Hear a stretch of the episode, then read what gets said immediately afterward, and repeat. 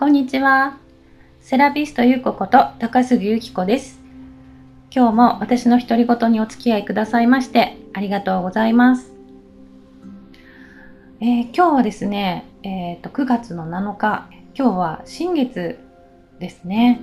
はい、今日の朝9時52分から新月に入っています。で、やっぱり新月のタイミングでこういう配信をすると、なんか自分自身もね、浄化できるし、皆さんにもね、この新月にやったらいいことっていうのをお伝えすることで何かいいきっかけになるのかなと思って、まあ、あの、今日はちょっと配信してみようかなと思って、えー、この音声を撮ってるわけなんですけれども、まあ、そもそもなんでこういう新月とか満月とかっていうことに意識を向けた方がいいのかっていうところからお話をさせていただこうかなと思うんですけれども、えー、昔からですね月と太陽ってもうその地球上に絶対的にあるものですよね。なので月と太陽のことを知らない人類はいないっていうことなんですけどまあ人間は自然界のものをいろんなものに例えたりとかあとはグループ分けをねよくしていてでその中で宇宙的な法則だったり、まあえーと、例えば東洋医学なんかでもそういった考え方を取り入れてたりとかするんですけれども、えー、太陽は男性女性は月っていうふうに言われています。よく陰陽の関係って言いますよね。太陽は漢字の中に陽っていうのがつくので陽のエネルギーを持ったものっていうふうに考えられています。で、えっ、と、月っていうのは、実は月っていう言い方の他に、太陰っていう言い方もあって、その中に陰っていうね、言葉が入ってますよね。太陽と太陰。これが、まあ、あの、昔の考え方でいう、まあ、太陽と月の呼び方になってくるんですけれども、はい。なので、太陽暦っていう言い方と太陰暦っていう呼び方があって、太陰暦の方は月の満ち欠けによって作られたカレンダーのことなんですね。で私たち、まあ、多分ほとんど聞いてくださってる方女性なのでちょっと女性目線でお話をさせていただいてますけれども、えー、この月に沿って生きていくっていうことが私たちのあの女性なのでのもともとその陰のエネルギーっていうのが強いんですよね。陰のエネルギーってどういう性質があるかっていうとまあ受け入れるとかあとはみずみずしいとか潤っているとかまあ、あとは冷や冷えやすいみたいなのもありますよね。陰ってやっぱり熱があのちょっと陽よりも少ない感じなので冷えやすかったり女性の体もそうですよね。うん、あとはですねあのやっぱり月経っていうのがね関係しています。この月経っていうのとかあと出産もそうなんですけど月の満ち欠けによってあの結構リズムが決まっているっていうふうにも言われているので、まあ、私たちそう考えると体の中に月のエネルギーにこう影響されていることってたくさんあるわけなんですよね。なので月の満ち欠けによって私たちのその思いだったり生活の仕方っていうのを変えていくとより健康に生きていくことはできますし心の方もマインドがこう整うというかよりハッピーに、ね、なっていけるんじゃないかなと思って私はその月の満ち欠けっていうのは割と意識して生きるようにしてるんですね。はいで、えっと、話は戻しますけど、えっと、新月に何をしたらいいかっていうと、えっと、新月っていうタイミングはですね、月のその満ち欠けによると、もう全く月が見えないっていう状況になってるんですね。なので、えっと、まあ、お空を見ても新月なのでお月様はいないわけなんですけど、まあ、あの、まあ、言ったらゼロっていうことですよね。何もない状態。でこの何もない状態の時に何をしたらいいのかっていう話なんですけれどもまず、えーと、その何もない状態にした方がいいんです自分の体とか心の中を。なので私は新月の日に割といろんなものをこういらないものをこう自分の中で選別しましてですね捨てちゃろうっていう感じで今日今回はこれを捨てようっていう感じで、えーと、今回はですねタンスの中にあったずっとと着ていなかったキャミソールたちをもう全部捨てましたね今回は。うん、なんかこうデイリーで使っているものではなくて何か特別な時に使っていたものとかっていうのがなんか昔より今あんまり着なくなってたのがずっとあってて、まあ、それがこうタンスの肥やしになっていたのでそれをもう捨てた捨てようと思って捨てたりとかあとは子供のもう小さくて入らなくなった帽子帽子たちを今回は大量に捨てましたね。でそういう感じで大量に捨てていくとどうなるかっていうとスペースができるわけですよ。ね、タンスの中にこう肥やしとしてドーンとこう幅を利かせていたものがなくなるとそこにスペースができるので新しいものが入る余裕っていうかでそういったものができることでこの新月のタイミングでまたこれから何かが始まるよっていう時期なので新しい出会いだったり新しいご縁だったりそういったものが、えー、入ってくるっていうふうに考えられてるんですね。なのでまあ俗に言う断捨離ですね。新月の時にはぜひ断捨離をしていただきたいかなと思います。あとはお掃除ですね。まあ断捨離にもちょっとつながるんですけれども、お掃除をちょっと念入りにするっていうのも私は決めていて、で、あのー、新月の日に、あの、ちょっとしっかりめにお掃除をするっていうふうに決めておくと、毎月1回は必ず新月来るわけですから、その時にですね、しっかりお掃除ができる日っていうことになるわけなんですね。なので、まあ、あの、よっぽどのことがない限りは、私、新月の日はちょっとお仕事を入れないようにして、ちょっとお家のお片付けとかですね、まあ、あとは自分の中の身辺整理をして、まあ、次のサイクルに向かってね、こう、準備をするみたいな、そんな一日にしてますね、最近は。うん。で、あとはアファメーションですね。アファメーションって皆さん知ってますかね？えっ、ー、と、まあ、これも新月の日にやった方がいいっていうふうに言われているんですけれども、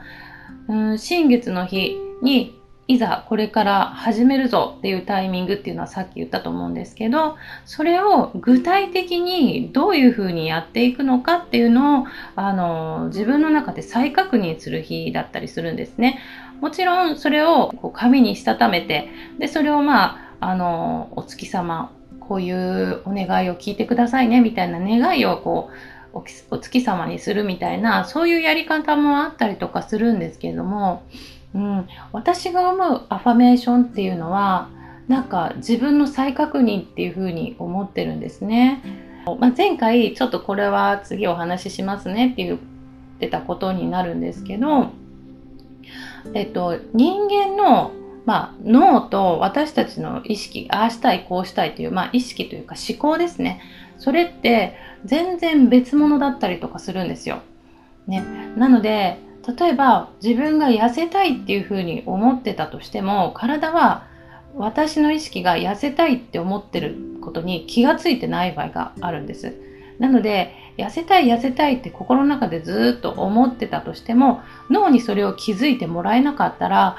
うん、あの、体自体がね、痩せる方向に変わっていかなかったりとかするんですよ。これはやっぱり脳に私はこう思ってるんですっていうことを意識づけで何か行為としてやっていかないといけないっていうことになるんです。で、私最近気づいたのが、やっぱりアファメーション、アファメーションも脳にすり込んでいくっていう行動だと思うんですね。そのアファメーションっていうのはですね、まあ、自分のこう未来想像図というか未来がこうなったらいいなとか、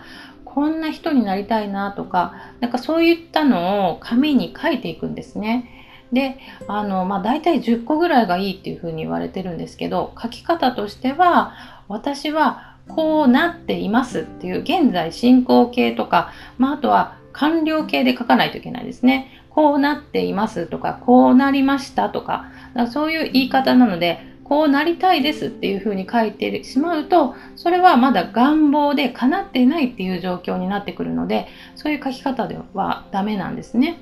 なので、私はもうこうなってる。こうな、こうなっていますっていう、そういうのを断言して紙に書いていかないといけないっていうふうに言われているんです。でもそれって結局、その自分がなったっていう状況を想像しながら書いてい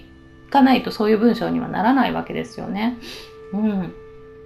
なので、そのなりたい自分をもう文章にしたためてる時点でもうあの脳にすり込んでいってるっていうそういう行動になってると思うんです。で、やっぱりそのダメ押しで最後に1回自分の書いたその10項目をですね口に出して読む声に出して読むこれがすごく大事なんですやっぱり自分の声を発することで脳がその声を聞いて認識するそれでやっと刷り込めるっていうふうに思うんですねなのでやっぱり自分がああしたいこうしたいとかこうなりたいっていう思いがあるんだったらすでになった自分を想像してでそれをこうなってますっていうのをあの脳にすり込んでいくっていう行動をしないとやっぱり体は動いていかないしメンタルも変わっていかないっていうふうにね私は思うんです。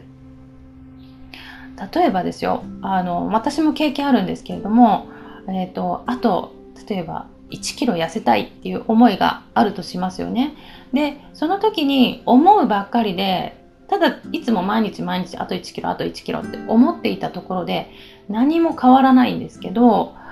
例えばですよ生活そのもの食べてるものとかまあ日々の運動だったりとかそういったものは何にも変えていないのに私はあと1キロ痩せるんですっていうのを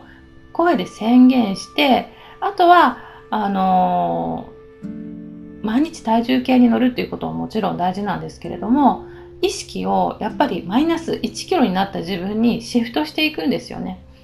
そうすることで本当に実際にこう変わっていくんですよ。不思議なことに。私はこれは経験済みなんですけど意識を変えるだけでこんなに変われるんだっていうのを本当に実体験として感じたんですね。うん、なので今あの例え話はダイエットですけれども例えば私は将来これになりたいとかこういうことができるようになりたいとか例えばあとはあのお金持ちになりたいとかねそういう願望ある人もいらっしゃいますけど私は例えば3年後にこういう資格を取ってこんな仕事に就いていますっていうふうなことをあの紙に書けばいいというわけなんですよね。でこの時書くポイントっていうのはあのー、ちょっとコツがいるんですね。自分の中でやっぱりなった自分っていうのが想像ができる範囲っていうのをあの書いていかないといけないので例えばお金持ちになりたいですだけだったら一体本当に億万長者なのか例えば年収方が300万稼げてたとして、まあ、それが倍の600万だったらいいなとかそのお金の価値とか欲しい金額って人によって違うじゃないですか。だからただ単にお金持ちになりたいっていうよりはいついつまでにいくら稼げるようになりたいですとかいついつまでにいくらお金が入ってくるようになっていましたとか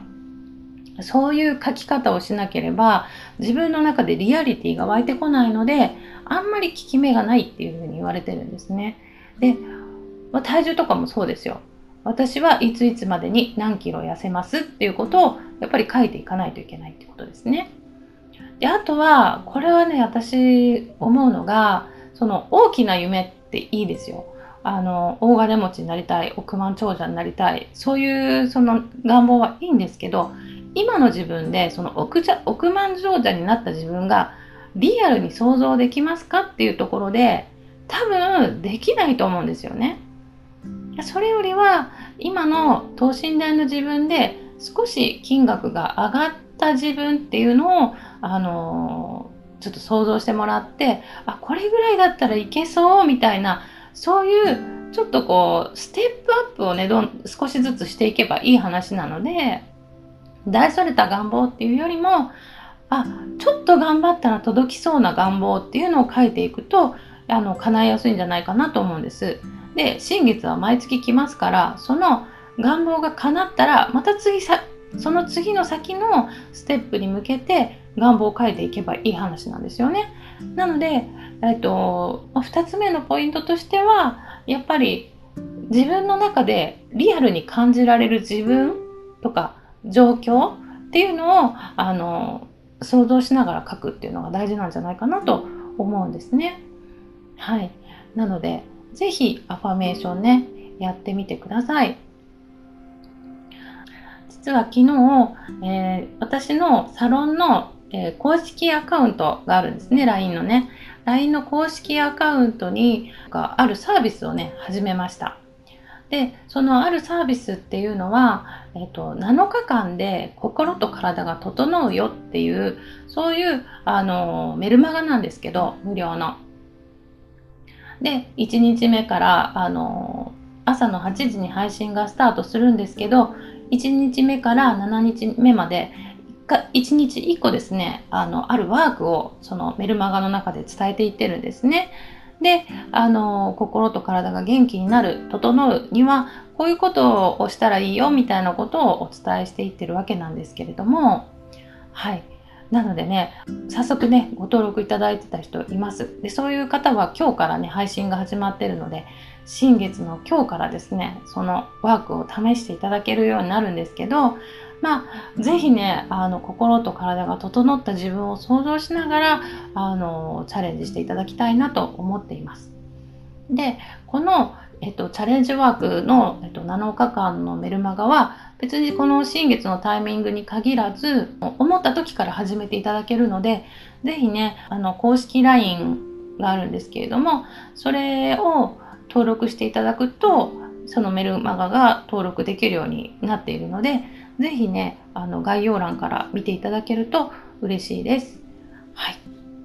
じゃあ今日はですね、えー、新月のタイミングでやった方がいいことっていうのを私の経験を交えてお伝えさせていただきました。ぜひね、ご参考になったらいいなと思っています。はい。じゃあ、えー、今日も一日頑張っていきましょう。聞いてくださってありがとうございました。はい。ではまた。ありがとうございました。